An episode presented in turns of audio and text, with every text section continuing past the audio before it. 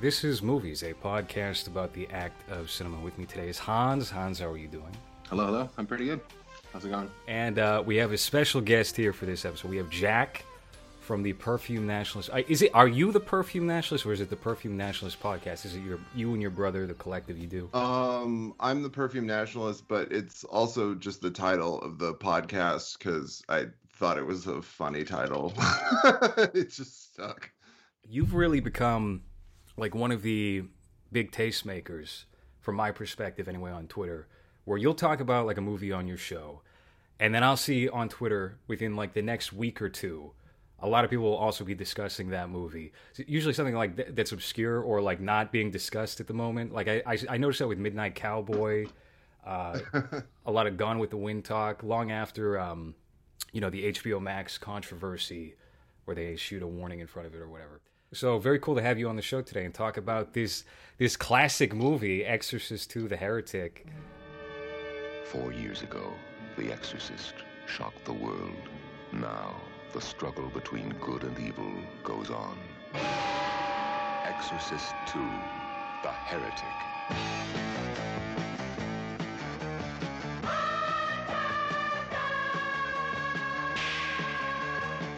Linda Blair, Richard Burton, Louise Fletcher, Max von Sydow, James Earl Jones. Exorcist II, The Heretic. When I proposed it to you, you said you loved Exorcist II: The Heretic, right? Yeah, I've always loved Exorcist 2 since I first saw it. Um, I prefer it a lot to the more acclaimed Exorcist 3 as well. But the Exorcist franchise on whole, uh, The Exorcist has had a bigger impact on my life than almost any movie. Um, I saw about five minutes of it on TNT uh, that didn't even involve like possessed Regan when I was in fourth grade. And it gave me what I now recognize as a kind of mild obsessive compulsive disorder, uh, where I was obsessed with the idea of getting possessed and would like repeat things in my head. It drove me crazy. I would have like panic attacks if I saw like the cover, uh, you know, in the video store. And then in fifth grade, um, it was re-released. Uh, the trailer came out. Um, the trailer surprised me at like 10 p.m. on TV, and I was like, no, no, this isn't the. it's just popping up. But then I took an interest in it because everybody was talking about it, and my parents bought me a copy of the book, and I read it on a camping trip in two nights. Um, and then I watched it for the first time on a little uh, portable like TV that plugged into um, the cigarette lighter of the car with like Mhm. a VCR built into it, and I loved it. And I've, you know, I still have Exorcist nightmares like once a year though. That's what I was gonna ask. Wait, are you obsessed about getting possessed? Do you mean because you're afraid of it, or because you want to throw up green sludge and masturbate your vagina with a crucifix? no, no, I was uh just very I've always been very like innately like strangely religious. like I'm I'm ba- I'm Baptist. I grew up Baptist, but uh I've always had a big very intense fear of evil and like the the exorcist does not affect atheists people who don't have this innate like fear of evil in the same way i found you know right. Yeah, I, I actually had uh, somewhat of a similar experience because I was fresh out of like making communion and Sunday school at the time, and then I catch the accent. Like I, I saw the the version you've never seen before when it first came out, and it was out on DVD, and I got it at Walmart or something. It terrified me, and I wound up getting the book. And I think I left the book on like my neighbor's stoop because I thought there were just bad vibes about having the book in the house. Uh, and it was a You had fear of mine it. for a while. You couldn't get rid of and it. And all like copies of the book fall open to the exact same page the Yeah. crucifix like that's the part everyone goes to first I wound up seeing this movie for the first time. I think when I was about 14 years old. Uh, I caught it at the video store, and I didn't know what to make of it at the time. I still really don't know what to make of it now. I don't think it's uh well, Hans, you you, you didn't really like this movie. I I have mixed feelings about it. I think it's kind of um, creatively. I think it's very interesting, uh, and it's certainly ambitious. And uh, f- for like John Boorman to handle the property after William Friedkin, I think he does something that is just completely opposite of it. And it doesn't seem like somebody who I th- I, I I don't want to say that doesn't respect the the more supernatural ideas that are in that first movie.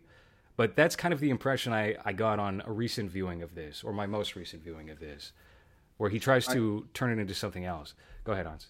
I I don't want to say I hated it or that I didn't like it. I was just very confused by it because I didn't know exactly what I was supposed to feel or how I was supposed to take it. Uh, it felt like the all the horror elements from the first one. Uh, they took some of it and kind of uh, expanded on them, like what they did with everything that they do with Africa and all that, uh, visually speaking, at least. But I was very confused with the like the two stories kind of going together at the same time, and then related that to Regan, and then when Pazuzu is nice and then when he's not, and like I, I was very confused by by the end of it. So I, I I, I didn't know exactly what to make. It's the first time I ever saw it too, so I, I didn't even know what to expect. Not very familiar with the with the sequels either. Still haven't seen three, uh, but yeah, I was mostly confused by the end uh, because after two hours, I was just like, "What did I? What was that?" no, it, it, it definitely is not a movie that makes things uh, clear. You kind of have to figure that out by just in, intently watching it and paying it, maybe rewatching it. Uh, I don't know. We're kind of bashing it though. Jack, what is it that you like about this movie? Okay, first of all, I like that this is The Exorcist, but free of the element that I dislike most about The Exorcist, which is William Peter Blatty. Um, even though he wrote the book, and I think the book is good, the aspect of the original that I always really found annoying is the detective character who's very like precious and literary. Um, I also don't I, I absolutely hate Twinkle Twinkle Killer Kane, which has kind of a following, which he directed, but he gives this kind of like precious literary quality to everything. I like that Boorman came in and uh, really just inserted himself into this franchise as an excuse to do something really wide ranging and crazy.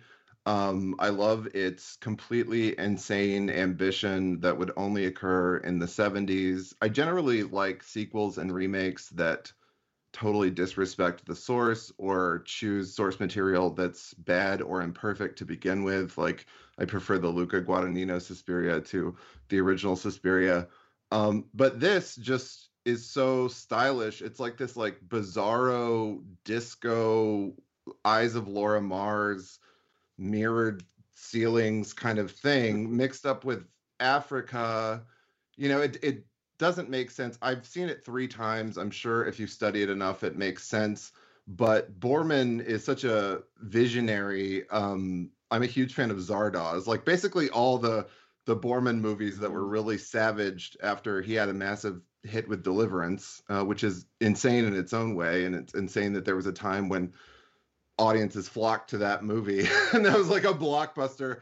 Yeah, uh, but yeah, like the great. kind of ambition that you see in Zardoz and the totally like uh, crazy schizo vision in Zardoz is is the same as you see here. And I think it's interesting that the production of this movie started out, I think, embracing the elements that you dislike, specifically like the, the literary detective uh, mm. elements of that first film, where they were essentially going to do uh, for the second movie like a TV recap episode where it's just we're gonna go around and we're gonna interview all the characters from the first movie and show unused footage from that film and alternate angles. So they just they knew it was a bad idea to begin with, and they just went ahead anyway, and they were gonna do it in like the least creative manner. So for it to wind up in the hands of John Boorman and do something that stands completely on its own, that's unlike anything from that first Exorcist or any of the the sequels that came after that, which try to like desperately cling on to that vibe of the first movie, and I think wind up failing. Um, I love the idea of the clip show version though, like Silent Night, Deadly Night 2, where it's just like yeah. re-showing all the like rape from the first movie with this little cheap, cheaply filmed like framing device. This is actually uh, Martin Scorsese's preference in terms of Exorcist films. How about that? Um, I don't know. I, I, I, thought some of the sets in this this movie were beautiful. I guess it was uh, a very high budget film for the time. It kind of feels like a stage play.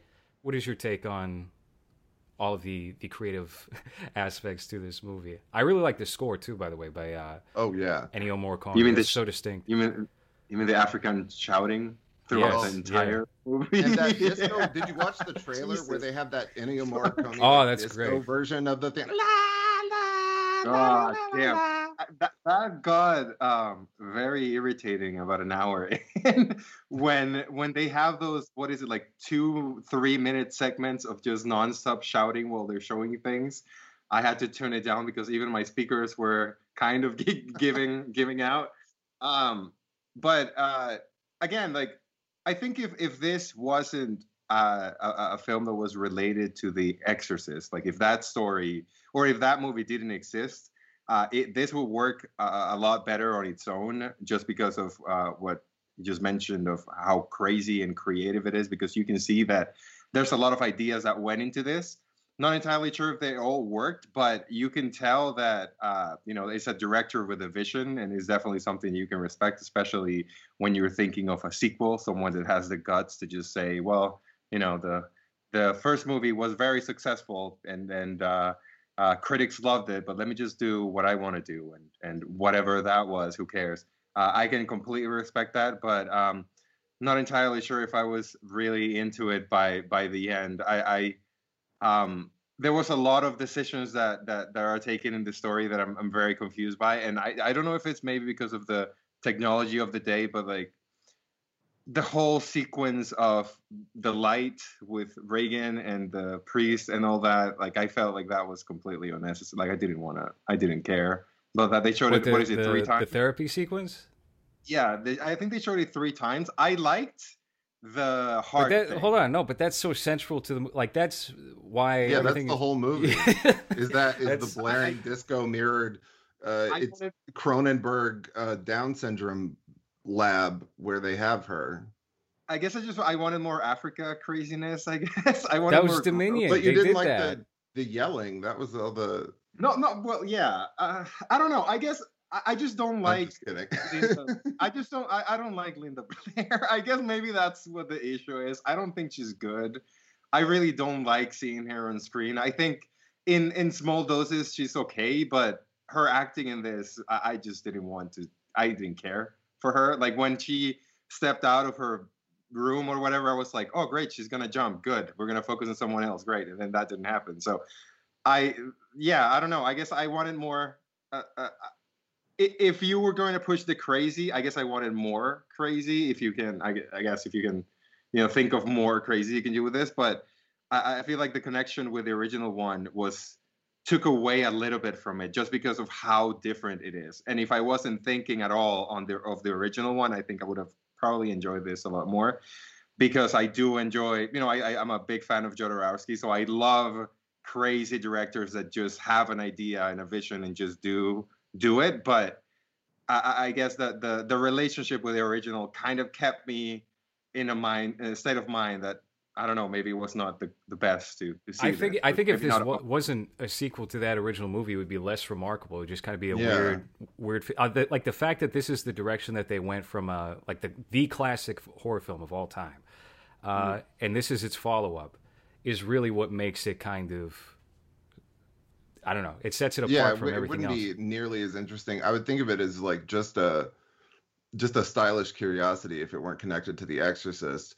But a lot of these uh, sequels that are not highly regarded to horror movies in the 70s are good to me just because they threw so much money and so many prestige actors at them. Like the Omen sequels as well. Like Omen 2 it's way more formulaic than this and the, it's like just a repeat of the plot of the first one but it, they just showered money it's just luxury and the highest ceilings you could ever imagine and the most operatic score ever and the most uh, you know, over the top prestige actors ever doing this like really trashy antichrist plot and like that's why it's good and this has a lot of that but it, it has the addition of just being batshit crazy. But I absolutely love Linda Blair. Uh, she has a specific kind of depressing 70s sexiness. Um, I'm a huge fan of her whole uh, career of like made for television rape movies that she in prison movies that she did after that. Born Innocent, which What- showed on uh, like network television at like 7 p.m., where she's raped by a broomstick by other girls like at a school, is completely insane um she she has a soft and likable screen presence. I think like other than um this and The Exorcist, I think Savage Streets is like her best movie. It's like a rape revenge movie, and she's really badass in that. But yeah, she has just this kind of like What's the Linda Ronstadt, what's- chipmunk cheeks, kind of 70s sexiness. What's the jail movie where she's I think also raped? There's KG. She's, yeah, it was, she was in all the yeah, yeah, yeah, yeah. And then uh, Roller Boogie, which they used to show in American Apparel stores, um, where it's which is just total style. Her roller skating around to Cher. This movie opens with her tap dancing without a bra Yeah. on, with her top all Mhm. rolled up. It's such a stark contrast from oh, we just had a little girl possessed by you know a demon in this first movie. Uh, it really does swing for the fences in in every way. It seems Well, like you also have this scene. You have that scene, right, when when the demon is trying to seduce the priest. And right. just Well, hold, I mean, the big her. problem with this movie is just that uh, Father Lamont needs to needs to come. He just needs to get off, and a lot of the problems will be fixed. All of it. that is something that's very consistent in the whole franchise. They're all very like sexually repressed. Like the first one, there's all of that like all of his weird guilt about his Yeah. mother that like Jimmy, why you do this? And it never shows him doing anything. He's like a good son, but he has this weird guilt about his mother. And then there's that ambiguously gay priest that he hangs out with. the and Liberace. then everybody priest, is yeah. just very cloistered. You know, the Chris MacNeil, the most like repressed, like kind of harsh 70s Ellen Burstyn. I love that they just like got a fake Chris MacNeil for this, Louise Fletcher with like the same haircut, the Yeah. same Yeah, brown yeah, turtlenecks, and the same harsh face, you know. What do you think of the? Because we were talking about this on the last show. We were talking about uh, the, the first Exorcist film. What do you think of that Rob Ager theory, where it's just like it, it- she was just molested? It's not a deep. She was molested. It's it's molestation in every film. Molestation's not exciting enough to do like all the shit that happened. I mean, like that's a kind of like eh, I don't like She was molested reading by movies demon. like that where it's like where it's like actually it's all in their head, you know. yeah, it's just kind yeah. of dull to me. Like no, it's not all in their head. Yeah. No, that's that's such a boring out. Like uh, people love love to apply that to The Exorcist. They love to apply it to The Shining. Now, I've actually heard that in the The Shining, the film, um, there were elements of that included in like an early script, uh, and then they were just like removed at a later point for more ambiguity. But Roman Polanski said it about Rosemary's Baby. Like we did that last week, and I was watching the documentary, and he was like, uh, "It could all be in her head." There is, you know, I was like, "This is such a this gets no one nowhere." As a person that doesn't pay attention to like plots in movies like at all, I just kind of lay back and watch them and figure out the plot later. Like the the kind of like technical trick like that, just you know, you could say that It about really- anything. It's not It real. doesn't it's a add anything. Yeah, What's the, what's the point of you saying that now? Yeah. yeah. trying trying to c- c- close up. It's it's like what they do with Star Wars. That they're like, well, now just go read the books and it would all make sense. Like that. Thanks, thanks. I just sat sat for another trilogy. Now I have to go read Star Wars books to understand what's going on. Yeah, this well, Star Wars. This came out the same year as Star Wars. James Earl Jones does this, and uh, he's he's good in this movie. Yeah. Yeah, I don't I don't know what to make of Richard Burton's performance. though. there are moments where I'm like, he's doing really well, and then there's other moments where I'm like, this thi- this is almost uh, kind of cringe. This is this is he's really it's bad. the same like sweaty alcoholic Richard Burton. Yes, yeah, It's yeah. like he's like he's not in every movie, you know. So Every scene opens with him, and it's like he just had a hard night of drinking the night before. He's just very nervous, very sweaty. Um, but otherwise, I think everybody else is pretty good. Linda Blair, I mean, you know, she waffles a bit, but she's a young actress at the time. She's what, like 17, 18 years old during this movie. Um, Louise Fletcher's good. Do you okay? Maybe one of you two guys can clear this up for me. Probably not Hans, because Hans, you didn't even know that the synchronatic therapy was a, a point of the movie that mattered. Uh, what's the deal with the, the Sharon character? The Sharon character is secretly evil or something. She's got to Oh, purify just- herself at the end. set herself on fire. Yeah, um that was weird. That was the I- only part on, on my uh, third or fourth viewing now that I do. she was didn't. really just like a prop for me that connected it to the first movie because they were trying to get as many actors from the first movie as possible. So yeah, she like bursts into flames at the end, but um but you know i this movie my method of watching movies is just staring at it and uh, seeing what i come up with and like this it's very exciting in that way and I, but i have no idea what the fuck happened. I do like get a general feeling the first movie and Friedkin's entire output is very genuinely like sinister and evil and has something evil about this. This is not an evil movie. And that was part of Boorman's intent was to make a like he thought the first one was very distasteful and they came to him to direct it and he hated the idea of like abusing a child for entertainment um, but then this one does seem in some weird way to be about like goodness and light. It's some kind of yin yang with the first one, but it doesn't make sense. No, they kind of retcon the the whole possession aspect to be Pazuzu inhabits people with like a psychic touch to them, people who are uh, who have some sort of ability. I don't know, but I, I was looking it up, and I, I guess Friedkin watched like 30 minutes of this movie and had to say about it. This film was made by a demented mind that, that, was William Friedkin's review of Exorcist too. As is the first one. yeah. Uh, so you you like this one more than Exorcist three? Exorcist three is some uh, is a film where people have come around and been like, oh well, you know that that one's actually pretty good. That people one, you know, this one's bad, but this one this one is actually the one that nails it and is the true sequel to Exorcist. Which I, I like Exorcist three.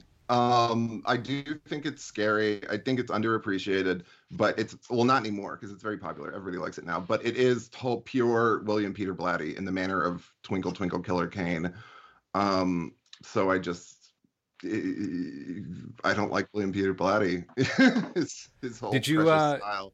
Did you watch the ninth configuration? Oh, that's the what I'm referring. It it has two titles. It's Ninth Configuration and Twinkle Twinkle Killer Kane. It's the okay. it's the same movie. Yeah, I that was one that I always read about. That was like people like this is crazy. Um, but I I rarely dislike movies as much as I disliked that. That's some. It just didn't come together. Every moment was precious and literary and like supposed to be uh, excessively filled with meaning and um yeah, I don't know. I mean, th- that movie I think is uh, kind of a mess. Uh, not really in a similar way to this movie, but I, I, don't know. My opinion on that movie is probably not as harsh. I haven't watched it in a while, uh, but I remember it doing some interesting things. Mm-hmm. It's interesting. No, you, certainly interesting. Because you you mentioned on last episode like a timeline of you know the sequels yeah. of how some people consider the third one to be like a the real sequel to the first one, more connected to it or whatever. I haven't seen it, but um, there's there's also some brain electric juju in it going on too, right? In the third one, well, or like no. what's the? No, I mean it's it's uh so it's about the Gemini killer who's like a Zodiac knockoff inhabits the body of Father Karras and uh, is like killing that way and it gets locked up and we we meet Kinderman from the first movie and uh, he's like investigating it or something. So no, it's not like it's not based in Sounds science. Sounds like very exciting. Yeah, it's not it's, exciting. It has a really uh, sickly, uh, malignant tone to it. Like you're left like in a a bad, creeped out mood after you watch it. It has a good tone. Um, I think the the biggest mistake that they made with Exorcist 2, and I don't know where along the production line they came up with the name and the idea of Pazuzu because uh, they don't say Pazuzu explicitly in the like the only in the first movie they only like give the ominous like Iraq sequence at the first and it's it's like the shining it's like cryptic enough that there's not like a stupid explanation. Right. But horror is all ruined by explanations and I really hate that everybody when they think of the exorcist thinks of it as this demon from Africa named Pazuzu possessing her. Like that's just stupid. like it's it's like in the Shining book. Like Stephen King always um gives dumb explanations for things and like with with something like it it's crazy and nonsensical enough that it like works because you can't make sense of it but like the shining it's that whole like it's like an indian burial ground yeah, yeah. or something that like kubrick wisely cut out um but yeah that the whole Pazuzu, like it doesn't need to be that literal. They had this obsession, uh, like in with horror movies in the '70s, especially in the novelizations, with making everything like an evil voodoo spirit from Africa that came to possess someone. Like in the novelization of Halloween, it, it starts with like a voodoo ceremony that like uh, a spirit goes to possess Michael Myers. That, that that's very uh, peculiar. I do have the novelization of the Halloween book. I got it from like a flea market 20 years ago, and I've never touched it. It's just been a decoration. I got it for 25 cents 15 years ago. Uh, gave it away at some point, and then I look now, and with the current 2010s horror mania, it's $300 on eBay. Oh wow. uh, what did you think of the? Uh, well, it's not a remake, but the readaptation of uh, of it that came out in the past couple of years. Um, the second part's good, and the first part is awful. That's what I think of it. Um, oh wow. The yeah, the second part is great. It's very Warner Brothers. It feels like Roger Rabbit. Um, and I love that it's three hours long. I I'm a huge fan of it, but I've always not liked the 50s kid nostalgia part of it. I do think the miniseries is a better adaptation because that's in the tradition of uh, big romance doorstop novels of the 80s being adapted into miniseries. It just has the proper tone for the time period. The characters look the right way. Um, I love that miniseries, but the I hated the first it and the second one. I was like, wow, this is the good one. It's just this is batshit insane. Was it just Um, too? I love the like big Stranger Things. tanks. It had the big like Warner Brothers like water tank scenes full of teal water. Um, that was quite good. Was the first chapter just like too too much like all the modern day little kid '80s nostalgia shit that they put out? It was Stranger Things. That was peak Stranger Things. So they they brought that movie out, and it's that's exactly what it is. And um, it- and but then the second one they kept in and did really well. My favorite scene in all of it, which is the uh, the Chinese restaurant Jade of the Orient, and they even called it Jade of the Orient. Like that that scene was great. It's filled with like neon and very very good. I rewatched it again just the other night on uh, HBO Max because I remember walking out of the theater and I was like, that that, that really disappointed me, especially the ending, um, because I, I didn't like that they didn't commit to like a real like full spider. They tried to have it both ways and have it be a clown head and then the spider body, and that rubbed me the wrong way. And yeah, and I didn't like the oh we're gonna pander to like the the Tumblr, Twitter fan fiction crowd of uh, was it Richie and Eddie and make that a, a retroactive romance with bad CG on their faces where they're flirting as kids or whatever. It like I, I, that just Yeah. that annoyed me. But when I rewatched it, um, it was probably the same level of of annoyance for those things. But I was able to appreciate uh, some other things that maybe clouded my judgment in the moment where I was just. Uh, you know, infer o- over over how much I hated that movie the first time I watched it. Um, but yes, back back to uh, Exorcist. Have you seen the prequels to the original Exorcist? Mm, no, I it looked so brown and so bland. I like could not ever bring myself to like I want to spend two hours watching Dominion, the prequel to that. They're very they're they're very Mortal Kombat-y. You know, like the first Mortal Kombat movie is very much that type of tone, that type of. Even the effects are very very much. Well, that. Dominion is unfinished. Dominion has the like half half done CG because they didn't want to add another what like two hundred thousand dollars to the budget and visual effects. So they just put it out on like pay per view after Exorcist: The Beginning flopped because they had Paul Schrader's full movie and they didn't bother to touch up the ending with the demon there. Mm. Is the Dominion's the, the one with the demon with the giant head, right? Or the man with the giant? Well, i- is it bulb? supposed to be Kokumo from this movie? That's what the whole thing is Uh, about. He goes on the trip to Africa. There's the possessed young boy, and he's supposed to exorcise the demon out of him. Yeah. In the beginning, uh, he winds up exorcising the demon out of some woman character I, who I don't remember. But in Paul Schrader's Dominion, it is a like young African boy. That's all I. That's all I recall. It was like 2005 when I watched this movie. Yeah. That was the big mistake they made with this franchise is like going this direction of like we need to explore the origins of the demon and the priest. Like that's that's not why The Exorcist is scary. The Exorcist is scary because of everything happening like in the present day in that room and the like unspeakable shocking sexual gymnastics that they only got away with in 1973 like the exorcist would never never come out now uh, and it's it's the most extreme. I think it's the most extreme thing Hollywood ever did and will ever do. And it's everyone's seen it. It was a blockbuster success, so nobody really thinks about just how extreme it is. But um, the the way that it did not get an X rating, like you know, you think Midnight Cowboy had an X rating for suggesting a blowjob, and then The Exorcist, just because they spent so much money on it, it was like a deal that they could do whatever and not have to cut it. And but it's They beyond 17. And there's so many good stories about like actors just suffering all sorts of trauma on the set of that. like Ellen Burstyn's back being uh, ruined for a while because of William Friedkin. oh yeah, it didn't even look good Everybody too. i just sees a movie, okay, in like fifth grade, where a 12 year old girl puts her mother, masturbates with a crucifix, and then shoves her mother's head in her crotch and says, Lick me. Lick. And people are, imagine if that happened now. Well, they got a problem with that. What was it? Denzel Washington's son and Zendaya. They don't like that there's an age gap in that. That's like the modern day Oh, thing. God. I don't, I'm not watching that movie, but uh, what? What? I don't. it? I don't What? know. I just log on Twitter and it says, "Oh, Sam Levinson or whatever the fuck the director's name is speaks out on the controversy of that movie." And I guess that's what the controversy is.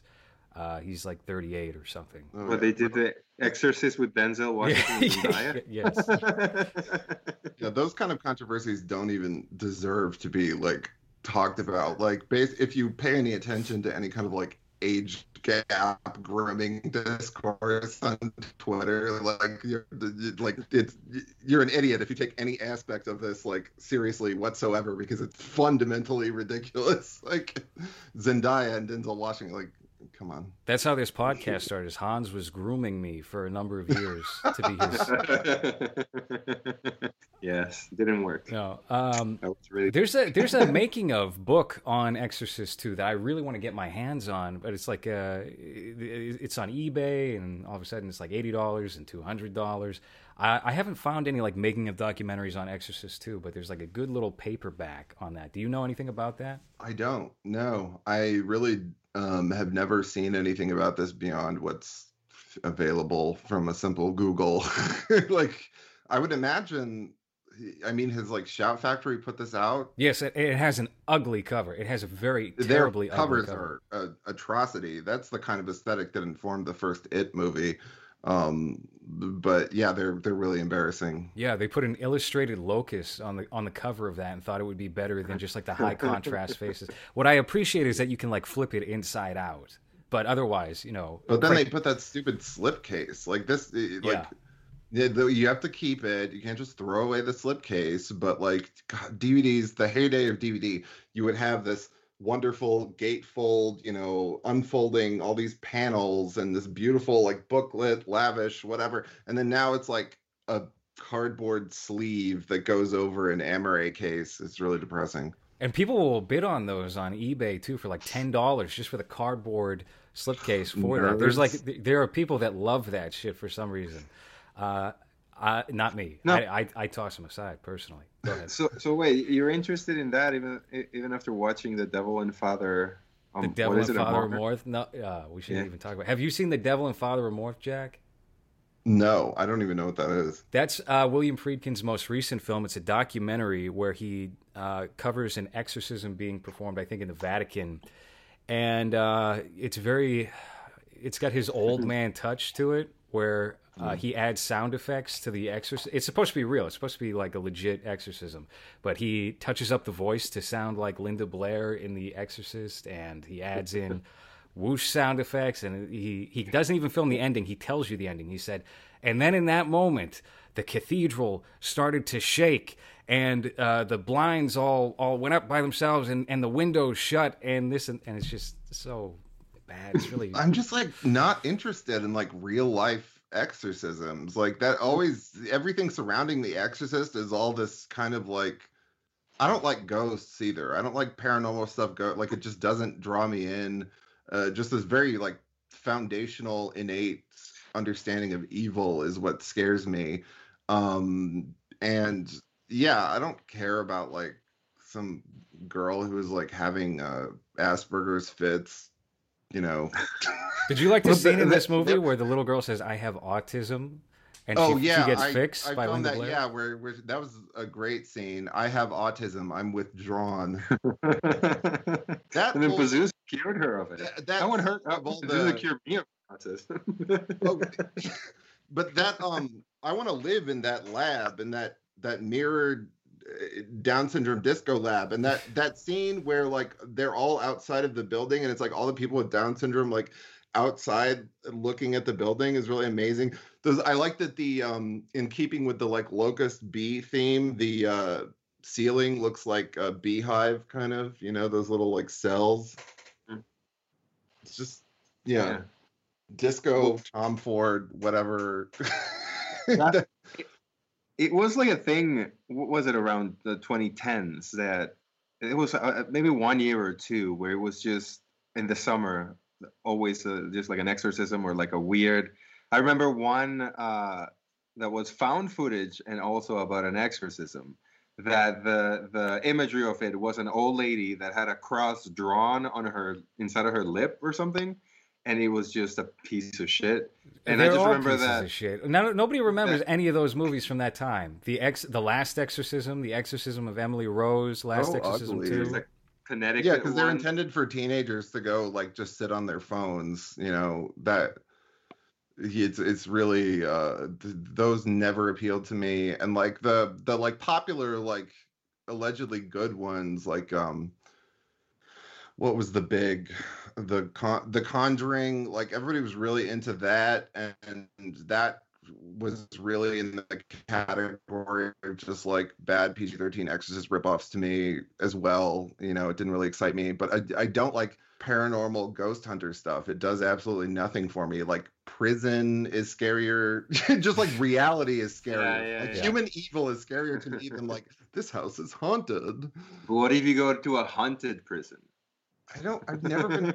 I don't even like. I'm. I'm not scared of ghosts. Like humans are scary enough. It also uh, there's just a different vibe to I think modern paranormal films than the ones from the, the 70s or even like 80s or anything before that, where the people making these paranormal films, uh, you I in my opinion anyway, you can feel like they don't have any sort of superstitious beliefs as far as that goes. It's all handled well. We're going to handle like the scientific notion of this in this context, and it's all very modern day stuff. Whereas 1970s, you have a girl who's possessed, uh, and Friedkin wasn't religious at the time he is now. He's Catholic now. Um, it, I don't know. There's just a different vibe that's put out in the film where they take it probably more seriously and they don't add like the skeptic, cynical, whatever aspect, uh, or or make that as heavy on the film as you would probably find in a movie that was made in 2009 or Mhm. 2015 or whenever. Yeah. But what is the horror thing now besides being besides bad movies? Besides bad horror movies? The art, we, we the A24, like where you Just sort of artistic, make, yeah. make it look like Kubrick and it Slow gets burn. eighty percent on Rotten Tomatoes automatically, and uh, it has an ambiguous ending where nothing is solved, and like I hate all of that. I'm, I'm sick of all. I, I think I think horror as a genre should go underground for ten years, and no one should see. No one should make a horror movie. the Ari Aster stage, I guess, at, where Mhm. everything is elevated and you know this could be scary if you suffer from trauma 10 years ago and you can relate to the character but otherwise who cares but like as you- as you said uh modern stuff is just not scary because no one has any kind of like sincere belief system. It's just kind of like dead and like it, nothing modern movies are not infused with any kind of libido either. Everything is very like assembly line kind of safely made. You don't you wouldn't you don't get like an unhinged vision like you did in the 70s um that you know would be called problematic or some other fake word now but that's that's why movies are bad because there's no passion behind them except as a kind of like retrospective like i'm a film student and these are all of my interests and i'm putting them together in a way for you to digest. Well that's that's something that we've talked about multiple times about how the tortured artist has kind of disappeared how now it seems like people just make work so that they can get hired by a big studio and just put out bullshit so that they can have just a steady income instead of you know a deranged uh, vincent gallo doing whatever movie he wants to do and putting it out for 10 people to enjoy uh, and that's something that you know the, the I think Laura did a video on it even about like the tortured artist or like what what do you call it? I don't know. I don't know what you're talking about right now, Hans. But thank you for Are promoting you my are you are you fucking really? You know how you, you talk about like Vincent Gallo for like 50 minutes on the I talked about for like eight minutes. I was just no, I had nothing to do with that. Um, just uh, the fact that somebody like all right, Vincent Gallo has had uh, a little bit of a resurgence in, in Instagram anyway with his posts that get deleted within like three hours from people mass reporting. But uh, a point I was trying to make was if you find yourself disagreeing with aspects of an artist publicly, that probably means that they're not afraid to showcase themselves in a sincere manner, which means that their art is going to have uh, more weight to it because they're they're more likely to put themselves into it, and not dress something up for public approval. That's what I was getting at with that video, Hans. Uh, I don't. Yeah, I agree. I don't think we really have people like that anymore. I think that's dead. I think that's done. I mean, if you like show any kind of female nudity that's intended to be erotic whatsoever, then it creates a moral panic, which is ridiculous. And like feminists still pretend that there's this this this movie industry that like uses like attractive women and, ma- and makes them get nude all the time, which hasn't been true for literally 30 years. Basic Instinct was really the la- the erotic thrillers were like the last time that there was any kind of eroticized female nudity, and Showgirls killed that off for good. And basically, nothing has had a, any kind of female nudity since then. But there's still like, uh, unless they uh, are working with like a female director and made to be ugly, or you know, it's a scene like that. That then they can um, exercise their exhibitionist impulses. But uh, the movies are so bad because no one this idea of like respecting actors like actors are people who want to be tortured to get their best work and often they're very dumb you know some of the best actors are very dumb because if you over intellectualize it then it doesn't register but um register on screen. But like movies like the exorcist and last tango in paris are so powerful and so dark and so disturbing to this day because uh, because of that uh, auteur sadism that, that where they were like torturing the actors, you know, it, it has a different feel than like Brie Larson, you know, say standing in front of a green screen, you know, Yeah. doing interviews about feminism. who, who who do you like modern modern day director that you could you could say you know that he's they've been putting out decent things recently at least because Uh, it sounds like you're very not into modern stuff because of how formulaic it is and that's something that you know we, we Mhm. talk about a lot about how Every, Most- anybody with promise gets scooped up by Disney or Warner Brothers, and they get thrown into a big budget property where they wind up sterilizing their own style. Like, uh, like uh, your boy Adam Wingard, right? Now he's doing Kong versus Godzilla or something, right?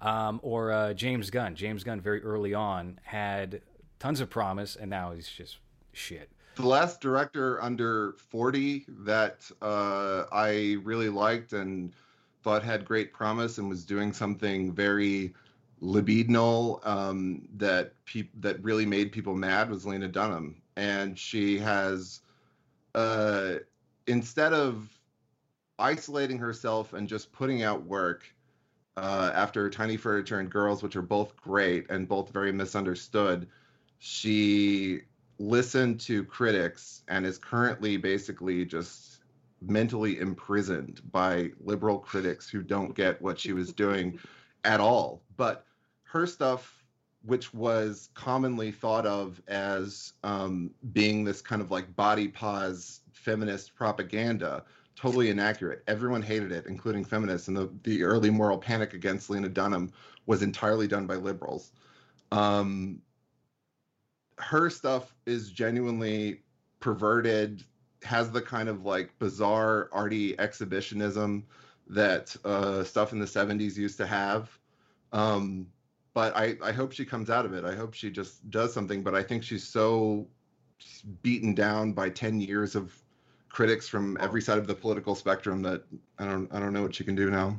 what is she doing now isn't she involved in that, that series right network or no what is it um it's a series about like a, a, a tv network or something or am i completely off I don't know. I, uh, she was involved after Girls ended. There was this really bad show uh, that was canceled after one season called Camping that I don't I think was more of her like um, friend assistant Jenni Konner's project because it doesn't really have any of the Lena Dunham hallmarks. Um, but yeah, I, I, I'm sure she's doing something now. Like I, I have seen those the, the buzz about that like network stuff, but you know, Yeah, like Indus- her- industry is called, yeah. in Tiny Furniture and the first several seasons of Girls, well, really all of Girls, she's totally uncensored, and every single thing that she did just created a total moral panic with just the media freaking out about every bit of it, about rape, about racism, about all of it. And I don't know if she has the capability to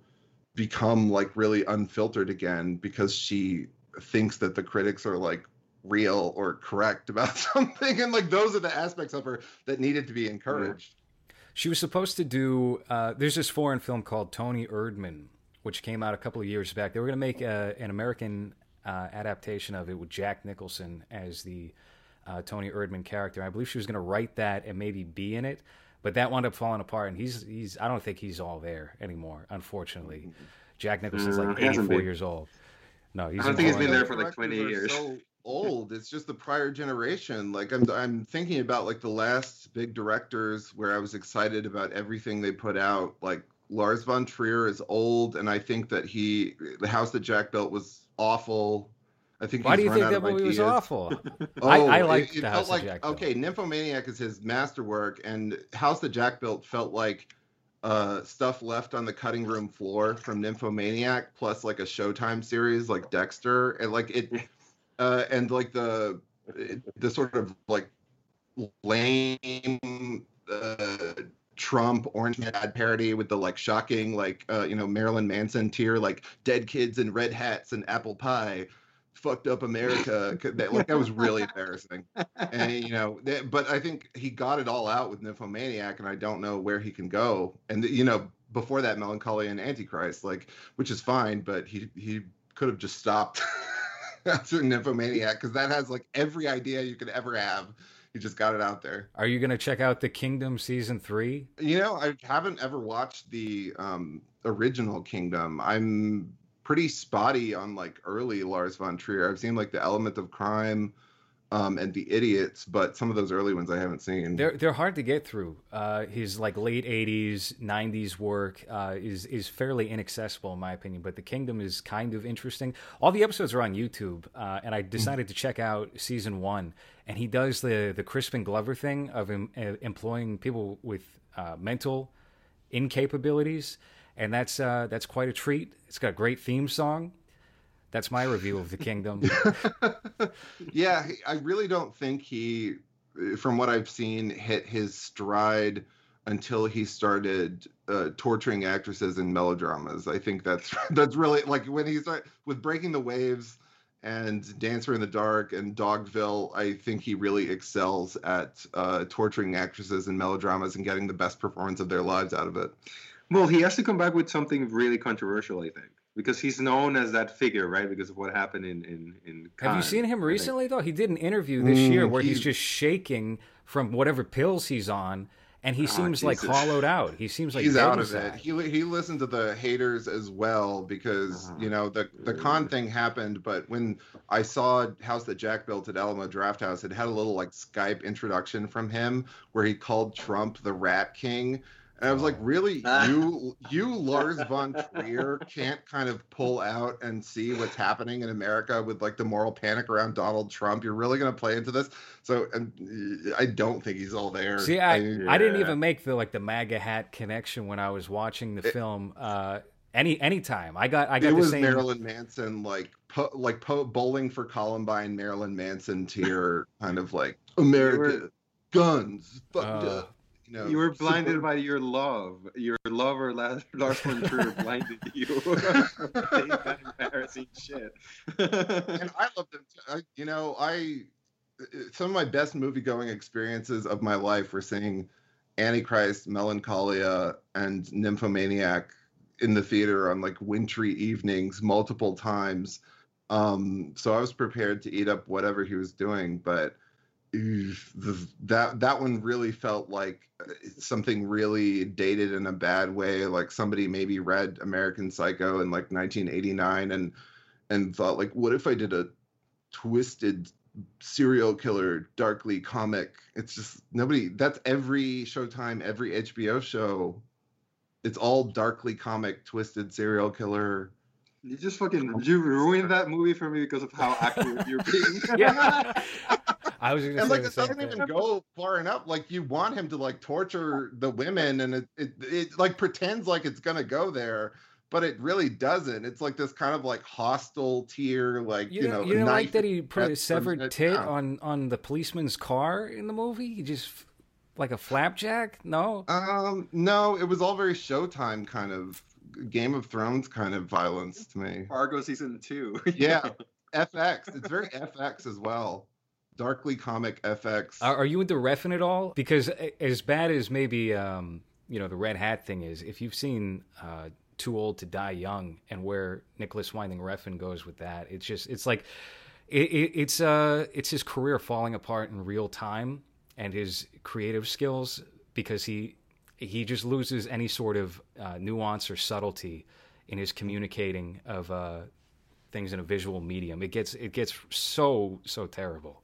The only one of his that I've seen, I think, is Neon Demon, which I quite liked. It's um, kind of empty, you know, uh, but the basic idea um, depicting like fashion models as cannibals and stuff was, you know, it was it was fun to see in a theater. Yeah, it I- probably hasn't aged well in the like intervening five years because I don't want to hear any more like pulsating 80s inspired synth scores like again. But I, I had a, a fairly high opinion of Neon Demon um, when I had initially seen it. I was a big Refn fan in general. Uh, Only God Forgives is a misunderstood classic. Uh, the Pusher trilogy is very good, and Drive, of course. Drive is responsible for that whole '80s resurgence. Only God Forgives is that the one with, with where he, he Ryan Gosling is wearing like the Metallica no, no, no, no, That that's Place No, that's Beyond the Pines. No, that's not Drive. Okay, no, I no, did no. like that because the female characters are like really minimized and they're just like wives and uh, wives and mothers that look on like with a worried expression and there were no like girl bosses in it. Yeah. Uh, Do you like uh, Derek Cianfrance at all? He he's the one who directed that film. Uh, what else has he done? Uh, he did The Light Beyond the Oceans. He did a, a sh- uh, HBO series this past year uh, called I Know This Much Is True with Mark Ruffalo, who I, I typically cannot stand, but uh, the series I thought was was very good. Um, no, I I think Place Beyond the Pines might be the only one. It didn't leave a strong impression. I like generally liked it, but it went in one ear and uh, out the other. Mark Ruffalo is real bad. Uh, Like um, I'm like a truther about that last Todd Haynes movie, Dark Water, where like how did the director of Safe and Poison and Superstar and Velvet Goldmine attach his name to this totally strange New York Times propaganda piece that's like that just has no flair or style. I think Mark Ruffalo directed it, and they just like put Todd Haynes' name on it. I don't even know what that is. What is that? But Um, it came out last year. It was the last Todd Haynes movie, um, and it was about uh, it, it- it's kind of a Erin Brockovich type like whistleblower movie uh, that has a lot of stars in it. Like Anne Hathaway is the wife, um, but it has no Todd Haynes flair. Like not anything. Like he's a really remarkable director, and it's it's just very like sludgy. It was like I guess critics liked it enough. It's like competently put together, I guess. But um, but it, but is it one of those that they like because they're talking about people like them? yeah, it's a it, it- it's a big uh, like commercial for the New York Times, the bravery of the New York Times and whistleblowing. like, Well, that's What been a great it? great trend recently. We had Spotlight. We had uh, what was the other one? The Post. The Post was your Mm. favorite movie of 20, 2020, right, Hans? Oh, Yep. I, I didn't. I avoided all of those. Um, Spotlight was painfully dull, painfully boring. I I mean, I can totally understand why that won Best Picture at the Academy Awards, but really, I think the weakest winner we've we've had in a, a while. Go ahead. Hans. They they they made they made priest molestation boring, which is amazing to think about in a like in the wrong way because it's such a like awful subject, but they managed to just I don't know purify it so much and make it so bland that by the end of the movie you don't even care that anyone is getting raped. You're just like I just want this fucking thing to end. I don't care about the children anymore. Just fucking just. Mark Ruffalo was in that over too, with. wasn't Uh, he? I've And really that- that- never even heard of this movie. Yeah. This one, Best Picture. This one, Best Picture. Yeah, this was right after the year Birdman won. Ooh, also I hate that. It looks it looks like a like a cheap like cheated cable channel movie. Like there's the cinematography is boring and bland. it sounds like a lifetime natural movie. light. The original Oscar bait Lifetime movie, um, which is like dated enough that it's cool, is uh, The Accused with Jodie Foster. That like created that whole genre of like we don't even need to try with this movie at all as long as it has a social message, and then, then it gets sent straight to the Oscars. That seems Yeah, to be the only type of film that's made nowadays. Is the uh, what like Bret Easton Ellis calls the message film. Uh, Mhm. anything that's made uh, that isn't a comic book property or something that's pre-existing as a cartoon or what, ha- what you know that is always what is shuffled out. That seems to be Blumhouse's mo. You know they're remaking or not remaking. They're doing a sequel to The Exorcist, right? Uh, David Gordon Green is going to be directing that. Oh, his Halloween was the worst movie I've ever seen. Ah. like that, it Oh, was that God. really felt like randomly assembled Netflix cutting room floor.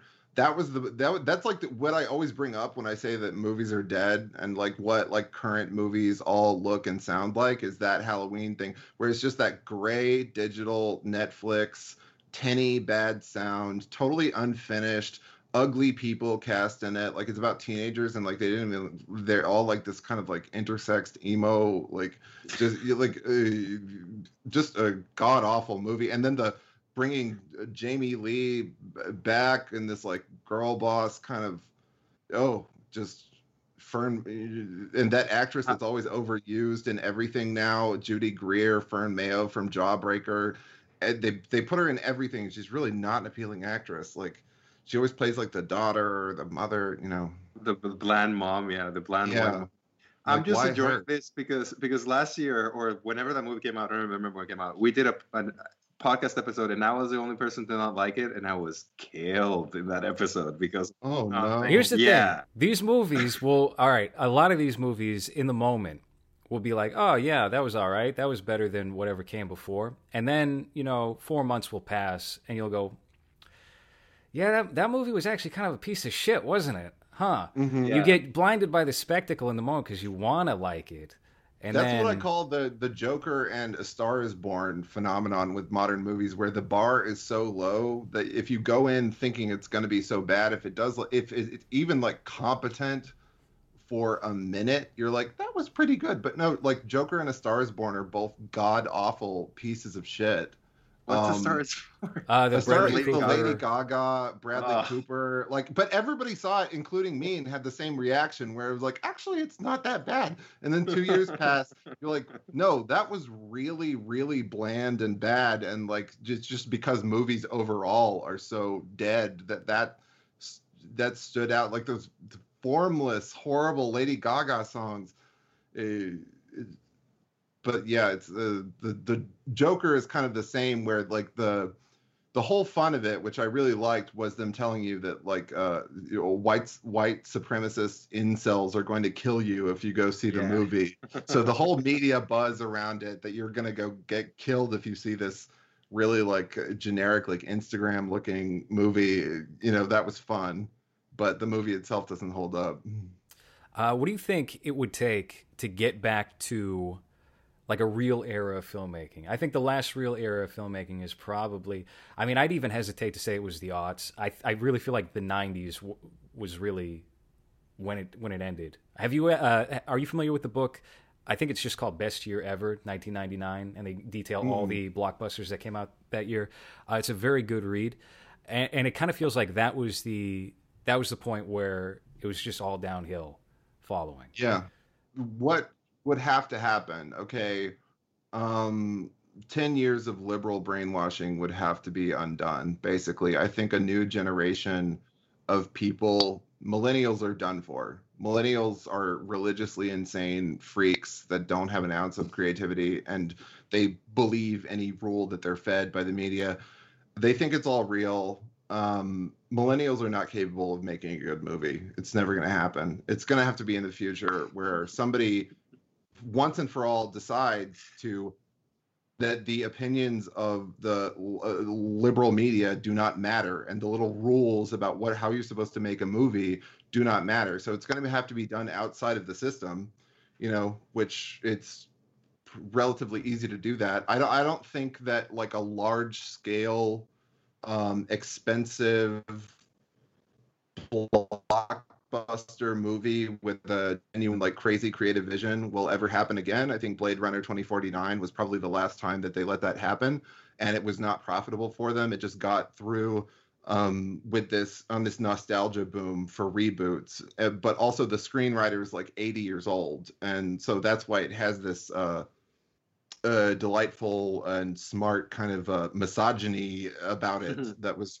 heavily criticized and but actually speaks to the time that we're living in um, as opposed to all the rest of the movies that are coming out now that have nothing to do they're like vacuum sealed and don't have anything to do with anything anyone is experiencing now. So basically you will have to unlearn everything that liberals have taught you about cultural appropriation about uh, you know sexual abuse about uh, the like what you're supposed to do with actors um, about uh, racism, all of that stuff will have to be undone in order for anyone to make anything that resonates artistically with anyone. And what's your optimism about that happening? I don't have any optimism. About no, I, I, like movies. I talk about as something in the past that ended. I think you know. I think I think of um, Nymphomaniac is kind of maybe the last great epic movie. That was like 2015. That was right when woke liberalism took over. Well, let me ask you: Do you think this this rule applies to foreign films? Yeah, foreign films aren't as good anymore either because they're all kind of, um, uh, you know, the it, it, there was the big scandal over the the French movie Cuties last year. Okay, which is something that in 2005 would have been released by Fox Searchlight with a PG-13 rating, and nobody would have even talked about it. Um, but I think all the like foreign films that I'm seeing, except for like Gaspar Noé, they're all pretty sanitized and um, gray, neoliberal, uh, safe. Like, you know, Luca Guadagnino was good. Um, but again, how old is he? Isn't he like in his fifties? Like, um, so are you saying you're not excited for the non-binary Dune that's coming out later this year? No.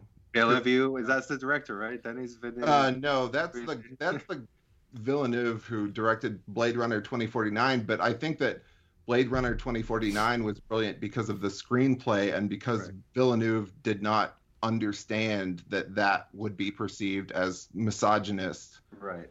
when he was making it. Like i think it was kind of an accident that the message of that movie got through. We'll, we'll say from this past year then have you watched any films that you thought have been a cut above? In 2020 the only good movie was the hunt. Um, i liked that a lot. It was uh, well made. It looked good. It uh, was genuinely surprising and funny. And um, that was the movie about uh, they're like hunting Trump supporters or something, right? Yeah, they're hunting Trump supporters. And it was the the controversy about that that got the release delayed. Okay.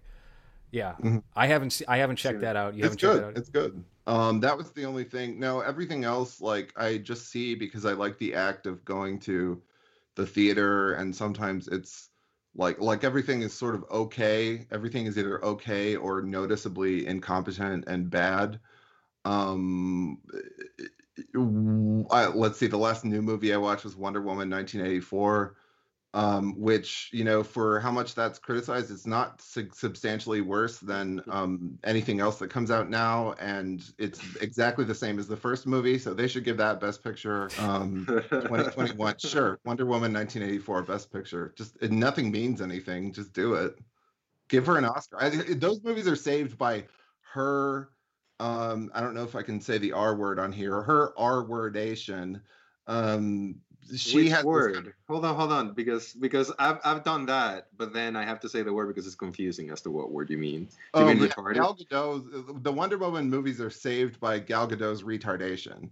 Like she has a kind of compelling uh, presence where she doesn't seem to know what's going on, and she just seems like this nice, like statuesque, pretty person. Like unlike the Yeah. sour-faced bitches like Jessica Chastain, the the battle axe sour-faced bitches of today, Jessica Chastain, uh, Carey Mulligan, uh, what's the Brie Larson, just you know featureless, just a dotted line, nothing, no features. But Gal Gadot is just like hello, I haven't laughed this much in a long time. Like she's just has this nicely uh, ethereal, spacey foreign presence that I think. Uh, uh, my boyfriend put it really well. He said that she would have had a huge career in the '80s and like sword and sorcery things, like um, uh, what's her name that was married to uh, Stallone. Uh, that Bridget tall- Nelson. Brigitte Nielsen. She's Yeah. like that kind of like, you know, you just need to use her well. Right. She's Yeah. like, She, she she forgets that she has power throughout the movie, and you believe that she forgets. Yeah. yeah. I didn't know how I had Like, power, oh, but like total I confidence just- too, because she's just like a beautiful, uh, like rich person who's never had to worry about a thing in her entire life. Seems like a nice person that would like send you gift gift baskets on set, but be kind of like strange and The day of that kind of actress is certainly dead. Uh, Promising Young Woman is is now what we're supposed to go to the theater to go see with Ooh, McLovin. girl. and, I, uh, I hated her since Shame. Like that. That rendition of New York, New York in that movie should have ended that girl's career, and it did for a while. And then they brought her back. Um, I have hated her so much. Like I, I remember listening to NPR at one point, and uh, like back in like 2014 or something, and like Terry Gross is asking her, "It was so brave of you to do nudity. How did you do that?" And she was like, "Well, I made sure to drink a bunch of beer beforehand, and I wanted to look really bad." And like, she's the dumbest actress of all time. she just showed her tits. That was it. Yeah, there, was, there was nothing But, but they have to frame it in this way, like, okay, I'm a thin, beautiful person chosen by Hollywood, but I can only show my body if I drink beer and make sure to look bloated. It's like the kind of humble bragging. It's just reprehensible. right. It's all artistic choices across the board. It's all very well thought out, of course. Uh, uh, Um, yeah, I have no interest in seeing that movie or any. I mean, I looked at like uh, the presumptive uh, Best Picture nominations, and I recognized maybe about like one of them. Uh, they're all terrible. They are all like act- social activist films. You That's you why I just give it the Wonder Woman 1984. I think that would be hilarious to just look at the look at the list of Best Picture winners, and that would be What on there happened? appropriately. What happened that year? We were shut down for a year. we couldn't leave our houses. Yeah. They should nominate everyone in it for all the awards. Uh, Robin Wright Penn should was should get an Oscar nomination, Best Supporting Actress for her like 10 minutes at the beginning when she's standing in front of a green screen. Pedro Patty, what's her name? Pascal. I, a lot of people, a lot of people did not like that, that. I mean, they tried to claim he was like a Trump clone, but he's really just like Ricardo Montalban in that movie. I didn't. I maybe I'm just like dumb when it comes to these Trump uh, uh, vibes. But I thought, all right, just because he's a rich guy doesn't mean this or that. I mean, pro- they were probably thinking that, of course. I didn't think sure. Wonder Woman 1984 was was terribly um, on the nose about any kind of like Trump uh, satire because they knew who would be seeing that movie, which is which is you know like uh, people wearing you know like the Taco Bell shirts from Target and you know like the just big fat people going milling into the theater and staring at their phone the whole time. They knew that was gonna. Some of those people voted for Trump. They didn't want Yeah. to make it too obvious. It felt it felt like uh, it felt like a '90s action film. You know, we we don't really have too many of those uh, nowadays. They all fit that Disney mold, that perfect Disney mold. Uh, but I think uh, the Warner Brothers movies do tend to feel uh, like they they they touch back on that sort of superhero film of of the '90s, in, in my opinion, a little bit more. Um, not necessarily in a good way. Not, it kind of, you know what it reminded me of? It reminded me of Batman Forever. That's what it reminded me of. I think we said that on the show Mm-hmm. when we were talking about the Batman movies. It had that kind of vibe to it where it was just silly, cartoony, uh, and they weren't ultra concerned with like building the infrastructure of whatever it is that they're working on for the future.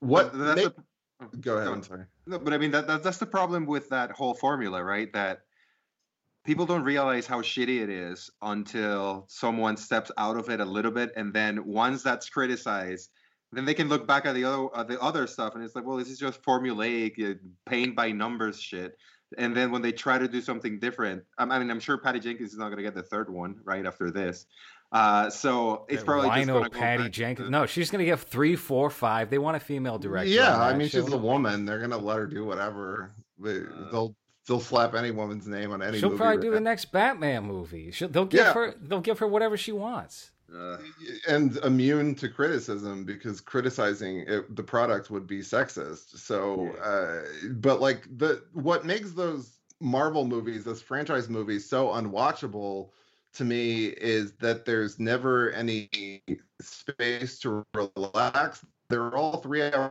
long, which I like every long, longer than it needs to be. But long stuff has to like be boring as well. You have to have space to absorb. And those Marvel movies are just constant events and constant plot and it never pauses for a moment. And as a person who doesn't follow plots, I'm like, what is any of this just video game cacophony? But- it's it's so exhausting how they're all three hours of that, where it's just like, oh, we did the thing with the diamond, and then this. Like the Batman Forever, like are those Joel Schumacher Batman movies, I think would at least have like a scene where it paused, where the action paused, where it would show him at like the Batman or whatever. But the Marvel stuff, it's just literally like listening to someone play a video game in another room. yeah the Schumacher ones have like musical numbers and like They have Seal. uh, ice got skating U2, numbers and yeah. they have like dancing big dancing Mhm. numbers or or fights where nobody punches anyone it's just you know faking the punches and yeah, whatnot which was especially necessary with Batman Forever because Val Kilmer was so boring. He was so dull. He's the worst Batman. He he brought nothing at all to the like George Clooney at least had like his ER charisma, which is not like even really a thing. He's just kind of you know he is what he is. But Val Kilmer is just a void. Val He- Kilmer just brought his lips for that mask and that's it it's just pouty lips for the mask and nothing else Um, Jack, on an unrelated note, you are probably the only person I follow who is uh, who is a viewer of the show Survivor. So I wanted to ask you, Oh yeah. uh, what is your favorite Survivor season? Who's your favorite Survivor player?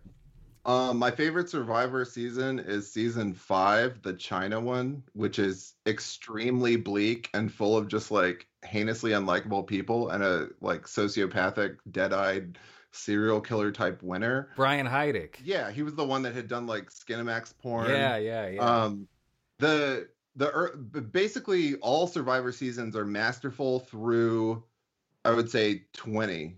Uh, like Heroes versus Villains is rightfully regarded as the best season because it has all the best characters together.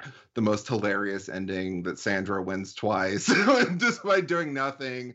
Uh, like, um, but the early ones where they put a lot of effort into it. They genuinely tortured the people. Like they used to actually starve them, and now Survivor, they clearly have just are sitting on massive bags of rice, and they never lose any weight and never get substantially dirty. Um, but the early ones, they really tortured them in the spirit of early reality television. And I loved the ridiculous finales that were like three hours long, where they would have to say goodbye with the torches to every single person. oh yeah. Um, they're also extremely un PC, like everything that goes on in those early seasons. When I think about like um remember the Dreams controversy where that guy uh this guy named Dreams with a Z he was supposed to give another guy a car that he won and he just He didn't kept do the it. car, yeah. Yeah. What a bastard. he was homeless too. He was homeless, and he was always talking about, oh yeah, me and my mom, we were living out on the street. She was addicted to drugs, and then he makes the deal with Yau-Man, who's like this Mr. Miyagi uh, Asian guy, and he's like, yeah, I'll give you immunity if you give me the car, and then he wins the immunity and he keeps it, and he's like, well, I didn't really Good. mean it. Sorry, it's a it, it's a playing the game right Playing the Just game. see the name Dreams with a Z under him is it's the funniest shit you've ever seen. You're Yeah. trust that guy yeah Yeah, and I lots of really like heinously unlikable, uh, amoral gay people. Like Richard Hatch is such a great character. Um, but yeah, I like the the boring, torturous, um, uneven first ones. But the China one- China one, aside from Heroes versus Villains, is definitely my favorite. But Survivor is still really good. They had they've remained um impressively unwoke in the current climate, but they did have a big like stupid Me Too controversy Oh because yeah. of this well, so fake, so fake. But the last it's two seasons. the last two seasons have been uh, uh, especially painful for that. Like they had a season, not this last one, which was all winners, which I thought was a very good season, had a great conclusion to it. Uh, the one before that, they had a very um, stereotypical Hollywood kind of guy, agent, and uh, he was always touching on the girls. He loved feeling the girls, these young girls. This fifty-year-old man And he also seemed gay. yeah, yeah, yeah. Dan Spilo was his name, and um, you know they made a big storyline out of it. And then uh, the girl who was like the primary accuser against him got voted out, and he was still in it for a while. And then they just kind of quietly pulled him from the show right before the finale. And I've heard uh, from people behind the scenes of that that he was probably going to win the show. That they didn't want to show any of that. They didn't want to have like a. I, I don't know if you watch the VH1 shows like a Ryan Jenkins situation. Ryan Jenkins was a guy on I Love Money who who won one of the seasons that didn't air, and wound up killing a prostitute, and wanted his his winnings before uh, the show aired, and then Oh. couldn't get him and killed himself. And they were like, "Fuck! Now we can't air this season." oh my god. Uh, the winner's a suicide murderer. Well- you know. also i remember uh, that they um on that me too season like all the other cast members hated that girl and like Yeah. were defending him but they like pre-taped that finale so that nobody could do that Yeah, yeah, They- yeah. you know they didn't want anyone to be able to say how like crazy that girl was um but you know my favorite winner of all time absolute legend and the greatest character, Sandra Diaz Twine, the laziest piece of shit. I absolutely love, and she just what the only person that's won twice, or I guess there's new now. No, now there's Tony. Um, yeah. But yeah, before that, the only person that's won ti- twice is just scowling, sitting on a log, doing nothing, not participating in the challenges, being unpleasant to everyone. Um, I actually, my notebook, my my TPN notebook has uh, Sandra on it. Queen stays queen. Um, Hans, isn't that your mom? No, she really is just like a schlubby, bad attitude Puerto Rican girl. Who, yeah, she's amazing. yeah, she's and I love that that season where recently where they brought like Rob and her back to like give advice on how to win, and she just her advice is uh, just to nod along with Yeah. Rob. Yeah, she doesn't even speak English. Mhm. Yeah, she's she's incredible. Just scowling the whole time, just just what a queen. she was so bitter the second time where uh, I guess Rob didn't tell her he was going to play the following season. And she was really pissed about that, so much so that she voted his wife out, who was a former winner, first. Like she organized a vote to get rid of his wife. So Oh, She, I don't So- know. It all sounds to me like she's playing the game the right way. You know, she's not exerting herself physically. You know, she's not making friends with people that are very unlikable or that you want to have nothing to, you know, in common with. She sounds, Well, yeah. you know the the trope of survivor that like really makes it transcend and also makes it so infuriating is that like the person who deserves to win like uh, never wins almost like unless they're clearly like dropping idols at them which they have done like that like hot army guy that you know, a few seasons ago they were clearly just dropping idols at him to get him to win but like it's always s- usually some unremarkable brunette that just was a goat the whole time Yeah. and coasted the and didn't piss anyone off you know Yeah, yeah, yeah, yeah. Just coasted through the whole Right. thing. The Yeah. the best player always gets second place. They get robbed. Yeah. The Russell Hantz kind of uh, uh, you know type of player. Big Brother's been especially egregious with that lately. Do you watch Big Brother at all? no i've actually never watched it It's uh it's fairly similar to Survivor. I mean nowadays it's awful. It's really bad. And every season is just like there's some kind of social controversy cuz you know, uh, a lot of the black people don't do so well on that show, and it always becomes well, you know, there's there's quiet racism in the house, even though there's cameras, you know, twenty four seven. You would be able to Yeah. see, but they'll be like, well, you know, he called her a thug one time, so and then the season will just get like fucking blacklisted after the fact. They'll just do you remember the survivor season where they divided them by race Yes, yeah, that was That amazing was- that was like what they did do a It- season. I can't believe they did it. It was like 2004, but they divided them by race. Here's the yeah the Asians storyline. good at puzzles, Yeah, and I Which- won't say the rest, but they did they did a tribe of black people hispanic people asian people white people the white people came into the merge with major- so like uh, because they swapped the tribes up in the emergem, uh, they wound up merging at nine people. It was five white people, four minorities, and the Jewish white guy flips over to the minority tribe to give them the vote, and then they pick off all the white people afterward. And that was like the the big season. And then the Korean wins. Korea reigns Yeah, supreme. they real- I think they even got flack for that in like 2005 when no one cared about anything like that and they could get get away with whatever they wanted because it feels like they uh, do away with the the racial division thing pretty quickly. But Yeah. it's, it's funny that they did it at all. they're they're trying to they're going to do that again with uh for whenever they pick up filming they've agreed to do a 50% by POC which I guess is black and indigenous POC cast so uh that that'll be great I'm sure. I'll see I, you Everyone's know, gonna get me too. They're gonna do a whole, you know, a full trans season, and everybody's gonna be me tooing everyone else for attention. it'll be wonderful. I mean they that I this this is the end of all of this I think. I think I think they'll be lucky to get one season filmed. It'll be a miracle oh, if it gets aired after Yeah. after like the whole Me Too controversy the first time like people are going to be on guard and it's Survivor you got to cuddle up next to people at night to keep warm you're probably freezing your ass off it's and get- it was already done. it had already become so like safe and formulaic like at that point like you know it really is more like an amusement park ride on rails you know the but before that it was just total chaos and they really wanted to stir things up and have dramatic crazy stuff happen because that was how reality television was at the beginning but now it's very like I guess we have to follow this formula of awarding the most oppressed minority, or you know, like, yeah, I, I would be surprised if Survivor lasts that much longer. Yeah, I think I think once you know once all these networks are kind of done, uh, finally, and it all just goes over to streaming. Once it's all Paramount Plus, then you'll probably see those picked off. But I don't know. Maybe maybe Survivor will have a new life. I know that they put the uh, they put Heroes vs Villains in some other season on Netflix recently, and that has uh, given it a little bit of a boom. They, I don't know if they're still on there, but when I was going through and watching all of the old seasons, like three or four years ago, they put them all on Hulu, but like lots of episodes were missing from the early ones. So Mm. they're, I don't know if it's music rights. They were just weirdly missing episodes, but I would pay top dollar for a like complete Survivor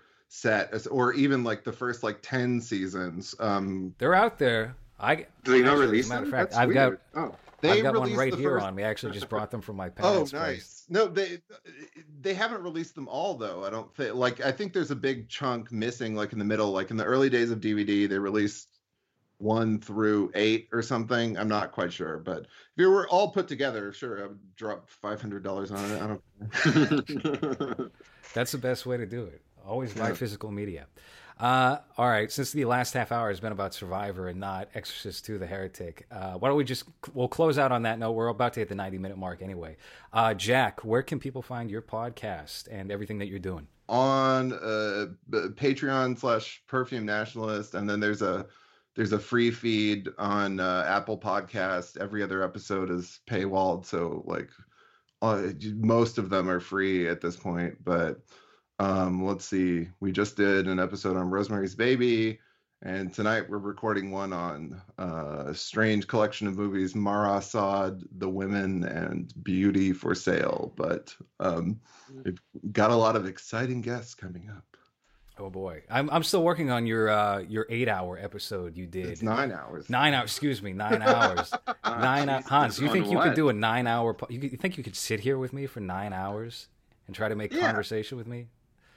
I mean, I was I I I, but yeah it was still like a, a harrowing experience I, I shared a bachelor apartment with two, you and two other men for a week. I'm pretty sure a I could studio just- apartment. A stu- we Uh, we yeah. shared a studio apartment for uh, Right. too long, way too long. It was terrible. Smelled awful. Uh, anyway, uh, thanks so much for coming on the show. This was a blast to talk to you about uh, Survivor and Exorcist, and uh, uh, I'm looking forward to all the episodes you got lined up of your show. yeah thanks it was a pleasure